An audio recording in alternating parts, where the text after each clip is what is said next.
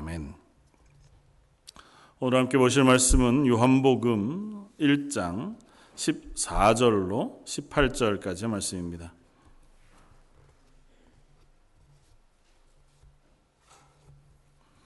요한복음 1장 14절로 18절까지의 말씀입니다.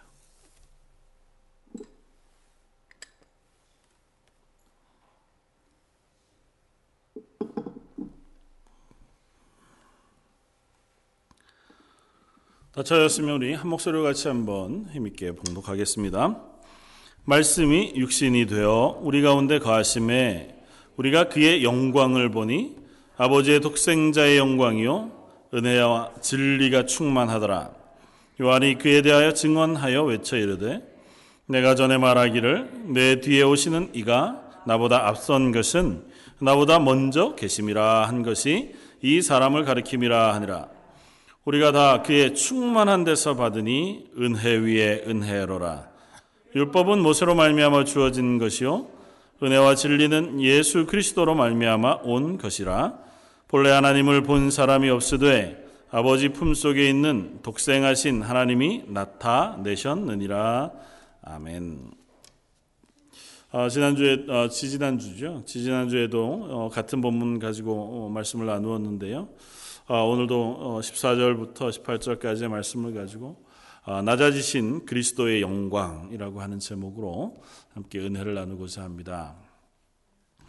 아, 지난 어, 지지난 주에 14절 특별히 말씀을 가지고 함께 은혜를 나누면서 어, 말씀이 육신이 되어 우리 가운데 거하셨다고 하는 그 거하심의 은혜에 대한 것들을 나누었습니다.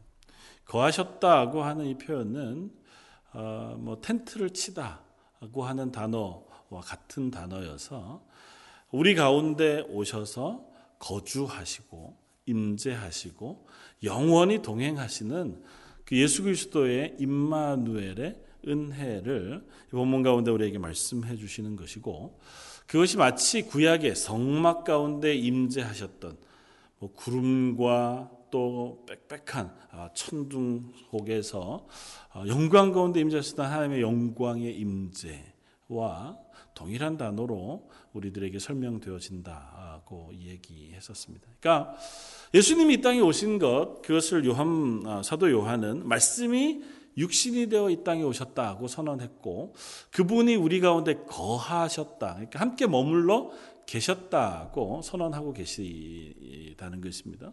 그리고 그것은 어, 과거로는 이전에 구약의 어, 이스라엘 가운데 성막 가운데 하나님의 영광으로 임재하셨던 그 하나님의 영광, 그 영광이 이제는 우리 가운데 실제로 육신이 되어 우리 가운데 거하시는 영광으로 함께 하시는 것이고, 그것은 나중에 최후의 심판 날에 어, 천군 천사와 함께 영광 가운데 임재하실 재림하시는 예수님 그리고 심판주로 오시는 그 하나님의 영광 그것을 가지고 지금 이 땅 가운데 임하셨다고 하는 것을 어, 의미하는 것이다. 그렇게 우리가 함께 나누었습니다. 다만 그럼에도 불구하고 우리가 그 영광으로 임재해 계신 예수님 혹은 동행하시는 하나님에 대한 감각이 없어서 그 하나님의 영광 우리가 잘 살펴보지 못하고 살아가는 것이기도 하겠다. 오늘은 그 하나님의 영광의 또 다른 한 측면, 어, 뭐 사실은 14절부터 18절까지의 말씀에 제일 중요한 어, 키워드는 성육신이라고 얘기할 수 있습니다. 말씀이 육신이 되어 이 땅 가운데 거하심. 하나님이 인간의 육신을 입 있고 우리 가운데 거하심이라고 하는 낮아지심, 하늘 보좌를 버리시고 하나님이신 그분께서 죄로 그리고 수많은 제약이 있는 인간의 육신을 입으시고 우리 가운데 거하신다고 하는 것. 그래서 우리는 성육신이라고 표현하는데 오늘 본문 가운데서는 그것을 하나님의 영광을 보여주신 것이다고 선언하고 있다는 것입니다. 그것이 어떻게 하나님의 영광일 수 있겠느냐 그 하는 것들을 우리가 한번 살펴보면서 어, 예수님의 낮아지심 그리고 그것을 통해서 드러내신 하나님의 영광 그리고 그 영광으로 부르신 그리스도인 된 우리들이 그 예수님을 따라 어떻게 그 영광을 드러내며 살 것인가를 함께 나누어 보면 좋겠다 하는 생각이 듭니다. 아, 유명한 여배우 중에서 오드리 헵번이라고 하는 여배우를 아시죠? 어, 사진들을 이렇게 어, 보다가 보면 어, 젊었을 때의 그 여배우의 아주 찬란하고 아름다운 모습보다 더 아름다운 사진들을 발견할 수 있습니다. 보통은 뭐 대부분 흑백 사진으로 남아 있지만 어, 아프리카에 오드리 헵번이라는 여배우가 나중에 노년에 아프리카에서 그의 말년을 보내면서 아프리카에 있는 아이들을 자기의 아이들처럼 어, 그렇게 양육하고 돕기 위해서 수고하는 삶을 어, 살다가 갔는데 그때 찍힌 사진을 보면 옷도 허름하고 이제 뭐 나이도 많이 먹어서 얼굴에 주름도 있고 그렇게 자기 스스로를 치장하지도 않았고 척박한 아프리카에서 척박한 그 삶 속에 터전 속에 그 아이들을 어, 품에 안고 있는 모습이지만 그 표정이나 그 사진 속에 나타나는 모습은 이전에 젊었을 때에 비하면 훨씬 더 아름답고 귀하고 어, 존, 존경할 만한 그런 모습들을 드러내는 것을 어, 볼 수 있습니다. 그냥 뭐 낮아짐 혹은 가난함 그것이 결코 사람을 영화롭게 하지 않습니다. 그렇잖아요. 사람이 영화, 사람 가운데에서 그 존재가 이렇게 빛을 반짝반짝 비춰내고 야, 저 사람 참 아름답다 아니면 저 사람 참 멋지다고 표현해낼 때 대부분은 그 사람이 다른 사람보다 좀 잘났거나 더 깨끗하거나 더 높은 지위에 있거나 더한 어떤 능력을 가지고 있을 때 우리가 그렇게 표현합니다. 그러나 항상 그렇지만은 않은 것을 우리가 확인합니다. 오히려 세상 가운데 역설적이게도 자기의 모든 것들을 내려놓고 낮아진 자리로 내려가 있을 때 그 사람의 존재 가운데 훨씬 더 아름다운 그리고 놀라운 빛을 발휘하고 보여주는 사람들을 우리가 발견하게 되었습니다. 뭐 예수님의 모습 가운데에서 우리가 그것을 비교한다고 하는 것은 사실 어불성설일 겁니다. 어떻게 예수님을 인간이 낮아진 것 혹은 뭐 가난한 속에 들어가서 나를 헌신한 것에 비유하겠습니까? 그러나 예수님의 낮아짐에 대하여 혹은 성육신 하심과 제일 낮아지신 십자가를 지시고 죽으시는 그 은혜를 생각할 때에 우리는 철저하게 자기를 낮추시는 예수님을 우리가 한번 묵상해 볼 필요가 있다 생각이 되었습니다. 성경은 예수님이 이 땅에 오신 것을 영광이라고 표현합니다. 어, 기억하시지만 누가복음 2장에 예수님이 이 땅에 오시던 사건을 기록한 기록 속에 아, 일단의 양을 음, 치고 있던 목자들에게 하늘에서 천군 천사가 나타나서 그들에게 노래하며 예수님의 나심을 선포합니다. 그러면서 뭐라고 얘기합니까? 하늘에는 영광이요. 땅에는 기뻐하심을 입은 자들 가운데 평화로다. 그러면서 배경 설명을 이렇게 합니다. 주의 영광이 저희를 두루 비침해. 그러니까 그들 가운데 하나님의 영광이 비쳤어요. 그러면서 예수님이 이 땅에 탄생하시는 사건을 하늘에는 영광이라고 표현합니다. 우린 그냥 어 그렇지 성탄만 되면 우리가 어, 뭐 요즘 여기서는 안 하지만 성, 저, 한국에서는 어, 크리스마스 전에 성탄 전야에 집집마다 가가호호 돌면서 찬양하고 그렇게 할 때마다 이 구절을 외우잖아요. 하늘에는 영광이요 땅에는 지, 어, 기, 기뻐하심을 입은 자들 가운데 평화로다. 근데 한번 곰곰이 생각해 보면 그게 어떻게 하늘에는 영광일까요? 예수님 하나님이시잖아요. 우리가 요한복음 앞쪽에 살펴본 것처럼 창세전부터 계셨던 하나님, 천지를 창조하실 때부터 능력과 위엄과 권위로 천지를 창조하신 창조주 하나님과 동등이신 예수님이세요. 그분 자체의 거룩하심과 전능하심과 권위로 따지면 어느 것으로도 다 바꿀 수 없는 분이 바로 예수님이십니다. 근데 그 예수님이 육신을 입고 이 땅에 오십니다. 육신을 입는다는 표현을 우리가 주목해 봐야 돼요. 성경 가운데 육신이라고 표현되어진 단어는 대부분 죄악과 제약이라고 하는 것을 표현할 때 사용되어집니다. 육신이 한 번도 거룩하고 존귀하고 아름다운 것으로 사용되어져 표현되진 때가 없습니다. 물론 하나님의 형상을 닮은 인간으로서 하나님의 성품과 모양을 우리가 가지고 있지만 그러나 육신을 입고 있다고 표현할 때 우리 육신은 죄악에 노출되어져 있고 그리고 인간이 살아가는 삶 속에 많은 어, 뭐 걸림돌들, 죄악들 그런 것들로 인하여 약하고 실패할 수 있는 존재로서의 모습을 육신이라고 얘기한단 말이죠. 그러니까 예수님이 말씀이 육신이 되었다고 하는 표현은 그 제약 많은 육체 가운데 임하셨다는 것을 의미해요. 비교해 보자면 이런 거죠. 어, 왕 혹은 뭐 그 나라의 무소 불위의 권위를 가진 사람이 어느 날 어느 공장 혹은 사업체의 말단 직원으로 들어가는 것과 같습니다. 모든 것이 제약이 다 있죠. 출퇴근 시간도 또 그가 받아야 될 뭐 대접도 해야 될 일도 딱 정해져 있고 필요한 것만 해야 되는 제약 많은 자리로 내려요. 그렇게 비교하는 것보다도 훨씬 더 큰 모든 것들을 다 버리고 낮추고 낮춰서 내려온 것이 인간의 육신을 입은 거잖아요.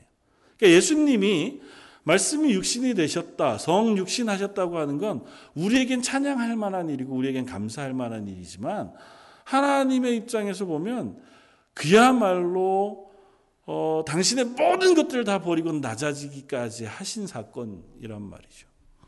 그런데 성경은 그 사건을 하늘에는 영광이라고 표현하고 있다는 것입니다. 어떻게 그게 하나님의 영광이 될 수 있느냐? 한 걸음 더 나아가면 그 예수님이 육신을 입고 이 땅에 오셨을 때 예수님이 그나마 성인으로 오셔서 공생의 3년간만을 사역을 위해서 사시고 그리고 나서 부활 승천하시고 하나님 나라 가셨다. 그러면 일 말 좀 또 사역을 위해서 십자가를 지시기 위해서 오셨으니까 어, 그럴 수 있겠다. 근데 예수님은 깐나내기로 오셨단 말이죠. 그러니까 인간이 가질 수 있는 가장 나약한 모습으로 오셔서 인간이 가질 수 있는 가장 나약한 시간을 보내 시면서까지 인간의 육신을 입으셨다고 하는 것이 예수님의 성육신입니다. 예수님 어린 시절에 뭐 깐난 아기였으니까 우리가 늘상 묵상해 보지만 그냥 깐난 아기였을 겁니다. 그렇잖아요. 엄마의 손에 움직여야 하고 조금 더 큰뭐 어, 사람들이 있다면 한 번 이렇게 괴롭혔으면 괴롭힘을 당해야 할 만했을 것이고 배고프고 혹은 심심하고 또 외롭고 뭐 아프고 그런 일련의 모든 인간의 연약한 과정들을 다 지나가셨을 것 아닙니까? 거기다 예수님은 목수였으니까 목수라고 하는 게 아주 고귀한 직업은 아니잖아요. 예수님 당시에 목수 혹은 석수라고 하는 직업, 뭐 그것이 어느 정도 지위에 있는지는 모르지만 어쨌든 거친 노동자의 삶을 살았던 것이 분명합니다. 그 가운데에 예수님이 어려서부터 공생애를 시작하기까지 어, 어떤 이단들의 얘기처럼 그때는 예수님이 자기가 하나님이신지 몰랐다. 그럼 차라리 낫겠어요. 그럼 모르고 살았으니까 그냥 인간으로 살면 되잖아요. 그렇지 않습니다. 근데 예수님은 이 땅에 오신 순간부터 하나님 나라 가시는 그 순간까지, 아니, 지금까지도 그분 안에 완전한 하나님이신 스스로의 자의식이 있으셨어요.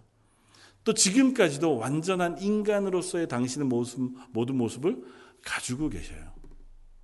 그걸 부인할 수 없습니다. 성경 분명히 그 이야기를 하니까요. 그렇다고 하면 그 긴 시간 동안을 인간의 육신의 제약 속에 스스로 낮추어 사셨다. 당신 하나님 되심을 드러내지도 못하셨고 애매한 상황, 억울한 상황이 뭐 사시는 동안 왜 없었겠습니까? 그때쯤 그 속마음을 깨뜨려 아시는 예수님께서 그것들을 파헤쳐 드러내거나 그 당신의 신분을 드러내지도 않고 그저 숨어 사셔야 하는 것과 같았지 않았겠습니까? 뭐 왕의 아들 혹은 공주 그가 자기 위협을 피하여 뭐 어디 어, 서민의 가정에서 신부들 숨기고 어렸을 때부터 작년까지 자라왔다더라. 그러고 나서 나중에 자기가 비로소 어, 공주인 줄 알고 왕자인 줄 알아서 뭐 그렇게 됐다더라 하는 드라마나 영화만 봐도 우리가 그 기간을 지내는 동안 가졌던 그 어려움들을 우리가 짐작해 볼 수 있는데 예수님은 아셨어요. 스스로가 하나님이셨습니다. 그런데도 그 시간을 감내해 내고 계셨다. 그런데 성경은 그 사건을 하나님의 영광이라고 표현한단 말이죠. 조금 더 우리가 생각해 보면 예수님의 십자가의 죽음, 결국은 궁극적으로 예수님이 이 땅에 오신 것은 그것을 위해서 오셨잖아요. 예수님이 십자가에 죽으시기 위해서 이 땅에 오셨단 말이죠. 예수님이 십자가에 죽으시는 사건을 기록하고 있는 기록마다 나타나는 표현이 있습니다. 특별히 요한복음에서는 그 구절마다 예수님은 당신의 입으로 내가 영광을 받을 때가 임하였다, 임박했다고 표현하고 계시다는 거예요. 예수님께서 당신이 십자가를 지시는 그 어, 사건, 혹은 예수님이 십자가를 지고 죽으시고 고난당하시는 그 모든 사건들을 다 표현하실 때 인자가 영광을 얻을 때가 왔다고 말씀하시고 보라 인자가 영광을 얻었고 또 하나님도 인자가 인자를 인하여 영광을 얻으셨다고까지 표현합니다. 예수님의 마지막 만찬 때 제자들 앞에서 말씀하시면서 그렇게 말씀하셨고 그 앞에서 기도하시면서도 동일하게 기도하세요. 아들을 영화롭게 하사 아들로 아버지를 영화롭게 하옵소서. 그러니까 예수님은 당신이 십자가를 지는 그 사건을 표현할 때마다 인자가 영광을 받을 때가 되었다. 하나님께 영광이 돌려지고 나를 통하여 하나님의 영광이 나타납니다. 나를 영화롭게 해 주십시오. 나를 영화롭게 하심으로 하나님의 영화로움이 드러나게 해 주십시오. 그렇게 기도하고 있다는 거예요. 그냥 단도직입적으로 우리가 살펴봐도 예수님이 십자가를 지시는 게 우리에게 감사한 일일 수는 있지만 그게 어떻게 하나님께 영광이 되고 하나님의 영광이 드러나는 일이겠냐고요. 예수님이 영광을 받으신다고 표현한다니까요. 예수님 십자가를 지세요. 고통을 당하시고 죽으시고 장사 지낸 바 되세요. 부활하시는 거 말고 십자가를 지시는 그 사건을 두고 내가 영광을 받을 때가 임박했다고 표현하신다고요. 이것이 성경이 우리에게 가르치고 있는 역설일 뿐만 아니라 우리들을 향해서 말씀해 주고 있는 비밀이기도 합니다.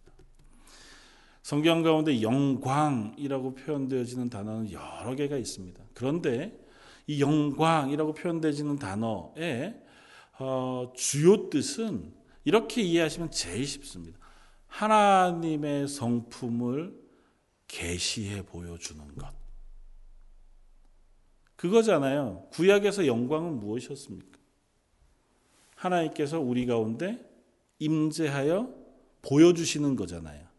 그런데 인간은 죄인이니까 하나님의 전부를 다 볼 수가 없단 말이죠. 그러니까 하나님께서 당신의 영광을 나타내 주세요. 어떻게 해요? 성막 위에 구름 가운데 빽빽한 구름으로 아니면 시내산 꼭대기에 구름과 천둥과 불과 큰 음성, 우레와 같은 소리로 나타나셔서 그 가운데서 하나님의 영광을 보게 하신단 말이죠. 그건 다른 표현으로 뭐냐면 하나님을 우리들에게 보여주심이에요. 그러니까 영광이라는 건 하나님이 어떤 분이신가를 우리에게 보여주심이라고 이해하면 가장 분명합니다. 그러면 이제 두 개를 우리가 연결시켜 보면 우리가 이 문제를 해결할 수 있습니다. 예수님이 이 땅에 오시는 것을 왜 영광이라고 표현했는가? 하나님을 우리에게 보여주시는 것이기 때문에. 오늘 본문은 이렇게 설명합니다. 18절. 본래 하나님을 본 사람이 없으되 아버지 품 속에 있는 독생하신 하나님이 나타내셨느니라. 하나님을 아무도 본 사람이 없어요.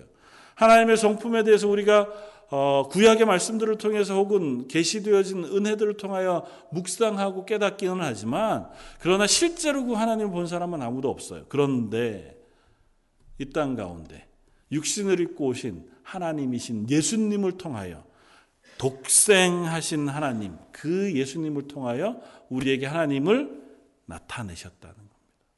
예수님을 본 사람은 다 누구를 보았다고요? 하나님을 보았다고. 나중에 빌립이 예수님에게 요구합니다. 저희에게 하나님을 보여주십시오. 아버지를 보여주십시오. 너희가 나와 같이 있으면 나를 보았거늘 왜 하나님 아버지를 나에게 보여달라고 하느냐고 말씀하신단 말이죠. 예수님을 보는 것이 하나님을 보는 거라는 거예요.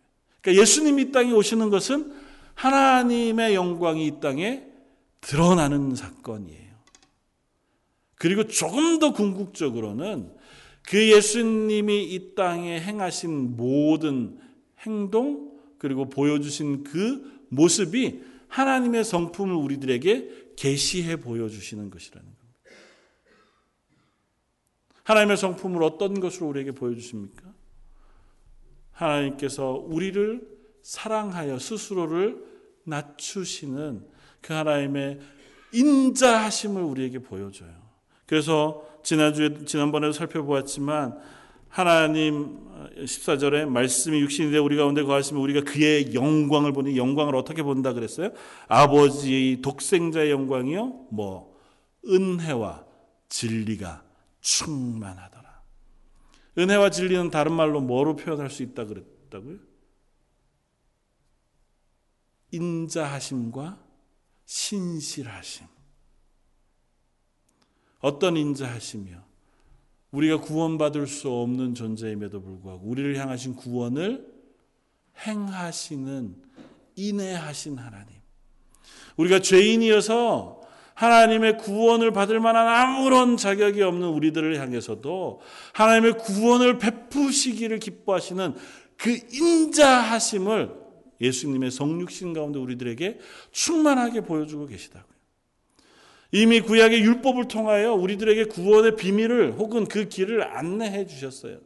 그걸 통하여 내가 죄인인 것을 깨닫고 하나님의 도우심을 구하며 하나님의 은혜를 사모하는 자리에 설 때에 그가 하나님의 백성이 되는 은혜를 얻을 수 있었습니다. 그런 그럼에도 불구하고 그 하나님의 은혜를 실패한 우리들에게 실패한 대로 버려두시지 않고 다시 그 구원을 신실하게 완성하기 위하여 말씀이신 예수님께서 육신을 입고 이 땅에 오신 것, 그것을 은혜와 진리가 충만한 예수님의 영광, 하나님의 영광으로 우리에게 표현하고 계시다. 그러니까 우리가 하나님의 영광을 본다는 건 다른 것을 보는 게 아니에요. 하나님이 우리에게 행하신 구원을 묵상하는 거고 그 안에 나타난 하나님의 성품을 보는 거예요. 그 하나님의 성품의 가장 중요한 것, 우리를 향하여 긍휼을 베푸시는 하나님의 은혜. 그리고 우리 실패와 연약에도 불구하고 포기하지 아니하시고 우리를 끝까지 사랑하시는 하나님의 사랑의 신실하심 그것이 바로 하나님의 성품이라는 것입니다. 그런데 하나님의 성품은 그것으로만 끝나느냐? 그렇지 않고 그 하나님의 성품은 예수님의 십자가에서 더욱더 분명하고 궁극적으로 우리에게 나타나요. 예수님의 십자가에 나타나는 하나님의 성품은 분명하게 뭐 여러 가지 얘기할 수 있지만 두 가지 얘기할 수 있습니다. 하나, 죄를 미워하시는 공의로우신 하나님이에요. 하나님은 죄악을 미워하세요. 그리고 죄악을 심판하십니다. 죄악을 버려두시지 않아요. 내버려두고 없는 것처럼 그냥 생각하고 너 죄를 지으나 안 지으나 똑같이 대우하시는 하나님이 아니라고요. 죄에 대해서는 철저하게 죄에 대한 대가를 지불하게 하시는 것이 하나님이세요. 그래서 예수님을 이 땅에 보내셨고 예수님에게 우리의 모든 죄를 전가시키시는 거예요. 그 죄를 해결하셔야만 하나님 우리를 향하여 너는 내 아들이다, 내 백성이다라고 선포하실 수 있기 때문이에요.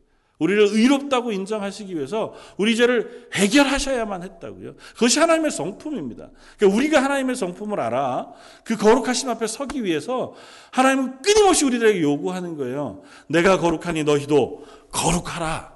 그것이 하나님의 요구인 것입니다. 구약의 율법의 요구가 거기에 있는 것입니다.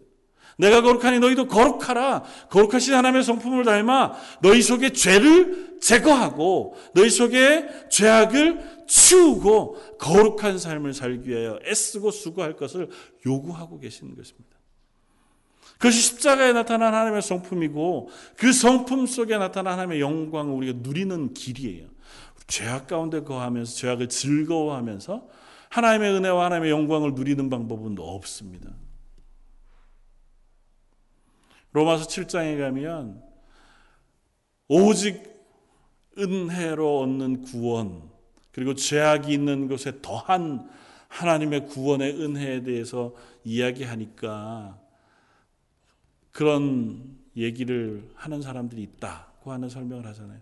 그러면 하나님의 은혜를 더 얻기 위해서 더 많은 죄악을 짓는 것 그것이 좋지 않겠습니까? 난 죄악을 지어서 그래서 하나님의 용서하심을 더 많이 얻을 거야 그런 거죠. 그냥 열심히 살려고 애쓰고 거룩하게 살려고 애쓰는 게 아니라 죄악 가운데 막 뒹굴다가 보면 하나님이 그런 나를 건져 주시면 얼마나 은혜를 많이 누릴 거냐는 거죠. 그래서 나는 죄악 가운데 살 거야. 그런 이야기를 하는 사람들이 있다는 거죠. 바울이 뭐라고 얘기한다고요? 아, 그럴 수 없느니라. 왜냐하면 하나님의 성품이 그것을 기뻐하지 않아요. 하나님의 은혜를 누리는 것, 하나님의 영광을 우리가 사모하고 누리고 바라보는 것은 하나님의 성품을 우리 속에서 확인하는 작업이 필요한데 그 성품의 첫 번째는 죄를 미워하시는 하나님이세요. 당신의 독생하신 아들을 십자가에 죽여서라도 없애기를 원하시고 사하시기를 원하시는 것이 죄인데 그것으로 인하여 구원받은 내가 그 죄를 다시 내 몸 안에 막 덧입으면서 하나님 이 죄를 또 용서해 주시니 감사합니다. 그것 때문에 내가 은혜를 누립니다고 얘기하는 것이 얼마나 어리석냐는 겁니다. 그럴 수 없다는 거죠. 하나님의 성품은 거룩하심 가운데 나타납니다. 그러나 참으로 감사한 것은 하나님이 공의롭기만 하신 것이 아니라 사랑의 하나님, 긍휼의 하나님이시기도 하시다는 사실을 십자가에서 우리에게 보여주신다는 것입니다. 우리가 인간이어서 우리가 죄인이어서 그대로 내버려 두어 그 죄를 스스로 해결할 수 없고 하나님 명하신 거룩한 삶 가운데 스스로를 살아낼 힘과 능력이 없음을 하나님이 아신다고요. 그래서 하나님이 직접 육신을 입고 이 땅에 낮아지셔서 하나님의 거룩하심을 그 온몸으로 다 살아내시고 일부러 갓난아기 때부터 장년이 되는 시간까지 예수님이 아마 살아내셨을 겁니다.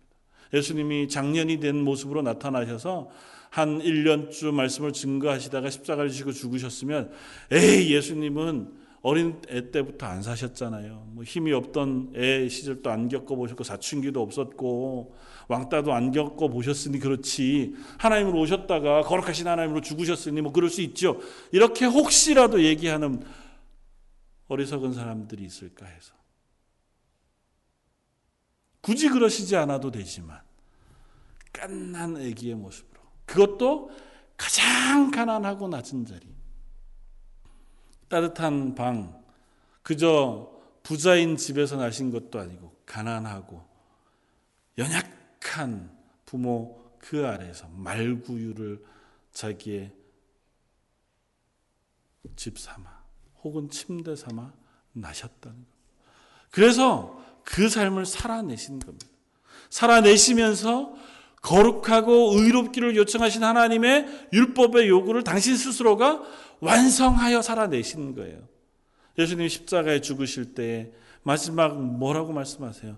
다 이루었다. 구원의 모든 것을 내가 다 이루었다고 선포하세요. 하나님이 요구하시는 구원의 요구를 다 이루어, 어, 이루셨을 뿐만 아니라 하나님 우리들에게 요구하시는 그 율법의 요구도 다 완성하여 이루신 겁니다. 그 이루심의 의로우심을 예수님은 죽으시면서 우리에게 전가해 주신 거예요. 나의 완성되어진 다 이룬 의로움을 죄인된 우리에게 넘겨주시고 당신은 우리의 죄를 다 가지고 가시고 그것으로 죽으시고 장사 지낸 바 되시기로 작정하셨다는 것입니다. 그래서 우리를 하나님의 의로운 자녀로 세워 것입니다. 그것이 하나님의 성품이에요. 그것이 하나님의 성품이 가장 분명하게 드러나는 장소 십자가인 것입니다. 그래서 예수님이 십자가를 지시는 것이 인자가 영광을 받을 때가 왔다고 선언하시는. 말할 수 없는 역설이죠. 하나님의 그 전능하신 그것들을 인간의 가장 낮은 자리까지 내려오시면서 당신의 영광을 하나씩 하나씩 다 버리십니다. 마틴 루터는 그 표현을 하면서 이런 표현을 썼다고 해요. 인류가 아담 때로부터 오고 오는 모든 지금의 교회 때까지 인류가 지은 모든 죄 그것들을 감당하시기 위하여 저 높고 위대하시고 거룩하신 하나님의 보좌에 계신 예수님께서 그 보좌의 영광을 하나씩 하나씩 죄악 가운데 벗어버리시면서 이 낮은 자리까지 내려 오신 것이다. 뭐 그것이 어떤 표현이 되겠습니까만 비유가 그렇다고. 그 거룩하신 하나님이 그걸 다 버리시고 가장 낮은 자리까지 내려 오셨다는 것입니다. 그것이 하나님의 사랑이고 하나님의 우리를 향하신 인자하심이라는 겁니다. 그 하나님의 성품이 우리들에게 드러나기 때문에 그 드러나는 장소에서 우리는 하나님의 영광을 본다는 것입니다. 하나님의 영광이 그저 우리로서는 감당할 수 없는 찬란한 빛 아니면 말할 수 없는 능력 이런 것으로만 우리에게 전해지지 않는다고요. 예수님이 오병이어의 그 이적을 행하셨을 때 사람들은 하나님의 영광을 본다고 생각했어요. 이게 표적이구나. 선지자가 왔나? 모세와 같은 선지자가 우리에게 났나? 그런데 예수님 뭐라고 말씀하세요? 이것이 아니라고 말씀하신다. 예수님은 당신이 하나님 그리고 구원자이신 표적을 어디에서 완성하여 보여주시기를 원하신다고요? 요나가 요나의 표적, 요나가 사흘밤 죽었다가 사흘밤 그 이후에 살아난 표적을 통해서 우리들에게 하나님 되신 구원자 되심을 드러내신다고요. 십자가의 소리제를 치시고 죽으시고 장사 지낸 바 되셨다가 3일 만에 다시 살아나시는 이것만이 우리를 향하신 하나님의 하나님 되심의 구원의 표적이라는 사실을 우리들에게 보여주신다는 것입니다. 그렇다면 우리가 이렇게 질문해 볼 수 있습니다. 그러면 그러면 그렇게 해서 얻은 구원 우리는 어떻게 그 구원을 우리 삶 속에서 어, 받아들이고 혹은 살아내야 합니까? 그 구원을 받은 우리들이라면 어떻게 해야 할까요? 첫 번째는 저는 이런 묵상을 해봅니다. 예수님께서 이 땅 가운데 오셔서 십자가를 지시기까지 보여주신 성품 가운데 그 중요한 성품 중에 하나는 순종이라는 생각을 해요. 하나님의 뜻을 이 땅 가운데 온전히 드러내시기 위하여 예수님이 하나님 뜻에 완전하게 순종하신 삶을 사셨다는. 물론 예수님이 자발적으로 성육신 하시죠. 어린아이로 오시고 자발적으로 십자가를 지시기 위해 그 고난의 길을 걸으시고 자발적으로 죽음에 넘기우시고 그리고 예수님이 그 죽은 것을 깨고 부활하십니다. 그러나 성경의 곳곳에서의 표현을 보면 예수님이 당신의 모든 의지를 하나님의 뜻 아래 순종하고 계시다는 사실을 고백하고 있는 것을 봅니다. 겟세만의 동산에서의 기도 가운데 할 수만 있다면 이 잔을 내게서 지나가게 해주십시오. 그러나 어떻게 해요? 내 뜻대로 마옵시고 아버지 뜻대로 되기를 원하나이다. 내 뜻이 아니라 하나님의 뜻에 예수님은 철저하게 순종하심으로 하나님의 뜻이 이 땅 가운데 완전하게 드러나게 되기를 기뻐하셨습니다. 하나님의 뜻이 드러나는 게 뭐라고요? 하나님의 영광이라고요. 그러면 그 하나님의 은혜와 영광으로 인해 하나님의 자녀된 저와 여러분들은 어떻게 하면 하나님의 영광을 드러내며 살 수 있을까요? 하나님의 뜻에 순종함으로. 성경이 왜 우리에게 하나님의 말씀에 순종하라 그렇게 말씀하시냐고 하면 하나님의 말씀에 순종하는 그리스도인의 삶을 통하여 하나님의 영광이 드러나기 때문이에요. 주여 제게 하나님의 영광을 보여주십시오. 하나님 내가 하나님의 영광을 드러내는 삶 살게 해주십시오. 그 기도는 내 삶 속에서 뭔가 대단한 능력과 대단한 성취를 이루어 다른 사람들이 우러러볼 만한 대단히 뛰어난 업적을 드러내므로 내가 하나님의 영광을 드러냅니다가 아니에요. 내가 내 힘으로 할 수 없는 하나님의 뜻에 순종하는 삶을 살아내므로 그 순종함을 통하여 하나님의 영광을 드러내는 것. 그것이 그리스도인에게 요구하시는 하나님의 요구라는 사실을 우리는 기억해야 합니다. 윌리엄 캐리라고 하는 위대한 어, 선교 사역을 했던 선교사님. 어, 그가 이제 말년에 어, 이제 거의 하나님의 부르실 때가 다 되었을 때에 윌리엄 캐리에게 옆에 있었던 동역자가 물었답니다. 당신이 만약에 하나님의 부르심을 받게 된다면 내가 어떤 성경 구절로 당신의 장례 예배에 집례해 주기를 원하느냐. 참 어떻게 그런 걸 물을 수 있는지 또 대답할 수 있는지 잘 모르겠지만 그러니까 윌리엄 케이라고 하는 이분이 그렇게 대답했다고 그래요. 아, 내가 그럴 만한 자격이 있는지 잘 모르겠지만 나 같은 죄 많은 인간에게 무엇라고 말해줄 것이 있다면 꼭 할 수 있다면 내가 한 가지 기대하는 것은 오 하나님이여 주의 인자심을 쫓아 나를 극률히 여기시고 주의 많으신 자비를 쫓아 내 죄를 도말해 주십시오 하는 시편의 말씀을 나누어 주면 좋겠습니다. 그래서 그의 유언에 따라서 비문이 이렇게 쓰여졌답니다. 윌리엄 캐리 1761년생 죄 많고 약하고 능력 없는 벌레인 나는 당신의 긍휼하신 성수에 기대하고 잠드나이다. 자기의 평생을 선교를 위해서 헌신했습니다. 그야말로 정말 어렵고 힘겨운 가운데 자기 인생을 하나님의 복음 위해 순종했던 사람이 윌리엄 캐리였습니다. 선교 역사상 가장 뛰어난 위대한 인물 몇을 꼽으라고 하면 당연히 꼽혀야 할 만한 대단한 사람이 윌리엄 캐리라고 하는 사람인데 스스로가 죽음에 이른 그 순간에도 뭐라고 고백하냐면 나와 같은 병약하고 혹 죄 많고 능력 없는 벌레와 같은 나를 하나님의 극률하심으로 대우해 주셔서 하나님의 은혜에 그 나라에 가게 해 주시기 원합니다. 아마 이게 그냥 입에 바른 소리는 아니었으리라고 믿습니다.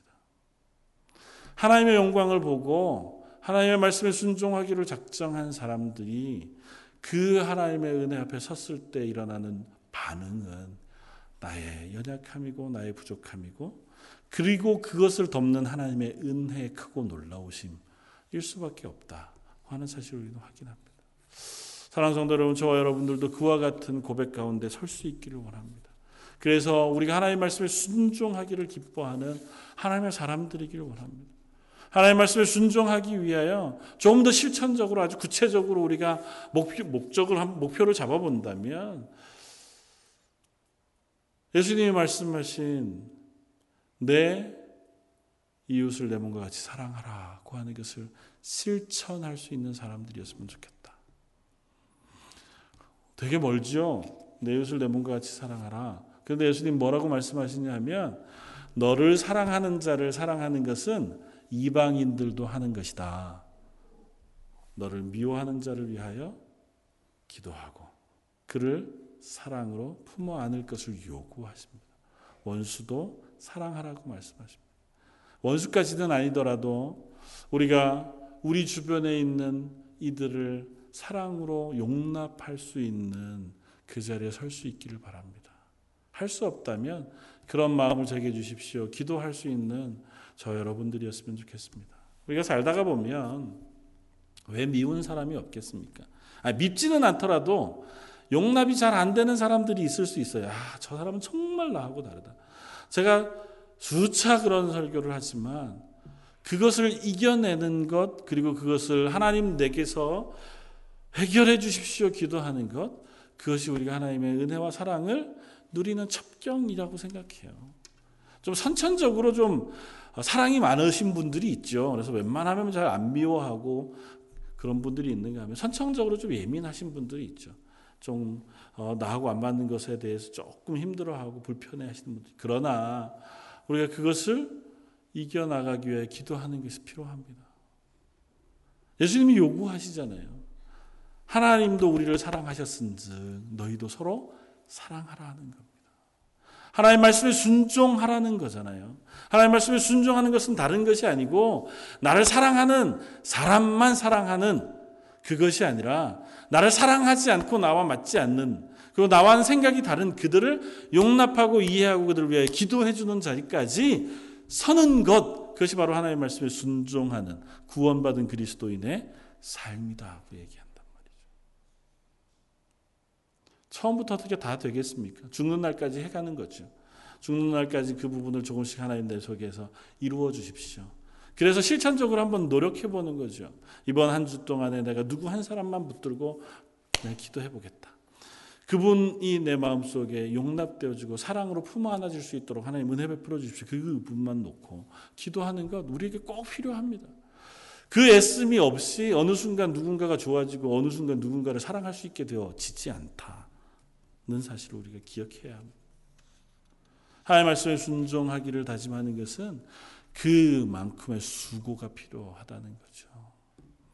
하나님 제가 사랑하게 해 주십시오. 나를 사랑하는 사람이 아니라 나에게 피해 입혔던 사람, 나와 의견이 다르고 나를 나와 충돌했던 그 사람, 나를 미워했던 그 사람 혹은 나를 향해서 애매한 말을 했던 그 사람을 제가 용납할 수 있게끔 제 마음에 평안을 주십시오. 그게 그 사람을 위해서 되지 않고요. 나를 위한 일이 됩니다.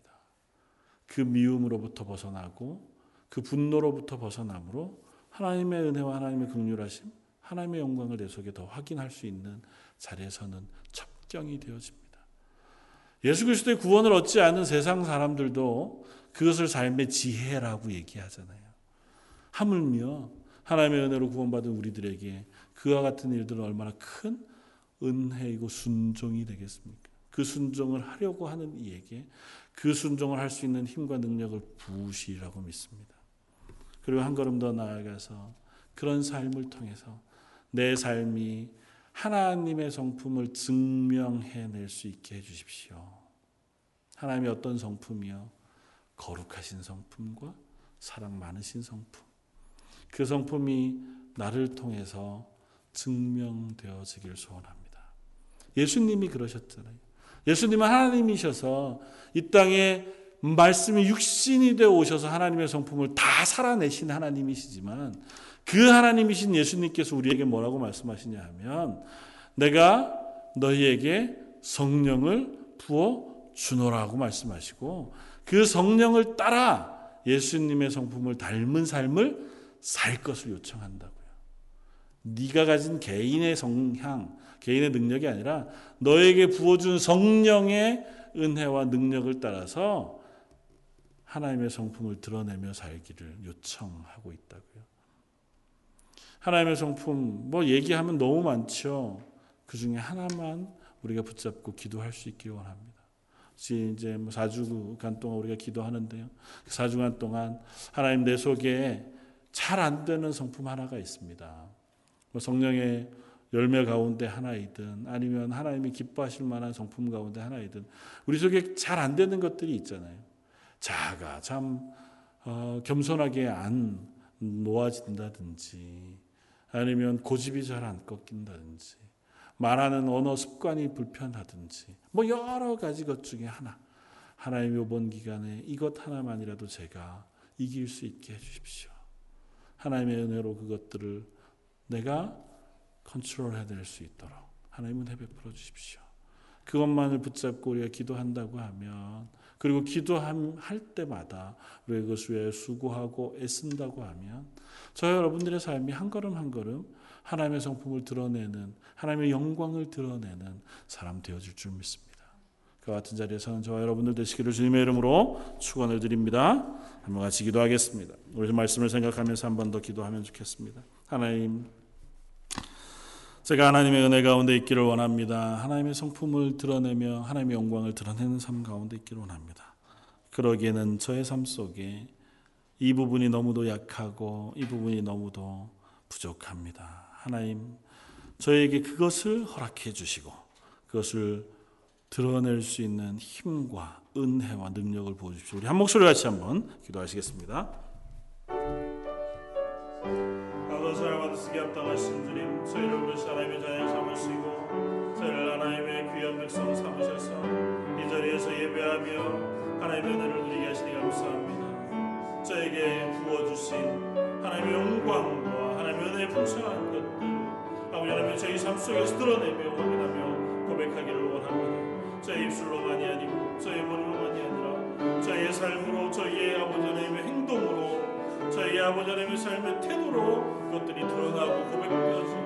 아버지 하나님의 영광이 나를 통하여 조금이라도 다른 이들에게 비추어지고 조금이라도 그들을 용납해내고 사랑해낼 수 있는 그런 하나님의 사람이고 싶습니다. 아버지 하나님의 저희로는 할 수 없는 것들 성령의 충만한 은혜와 능력으로 저희 부어주시고 성령의 놀라운 모습으로 저희에게 덧입혀주셔서 그것들을 나로 부족해 다룰 수 없는 부집을 시간에도 행하게 하여 주시고 누리게 하여 주시고 경험케 하여 주셔서 그 하나님의 영광을 보게 하시고 그 하나님의 은혜를 그 소망을 붙잡고 달려나가는 하나님의 사람들 되게 하여 주옵소서.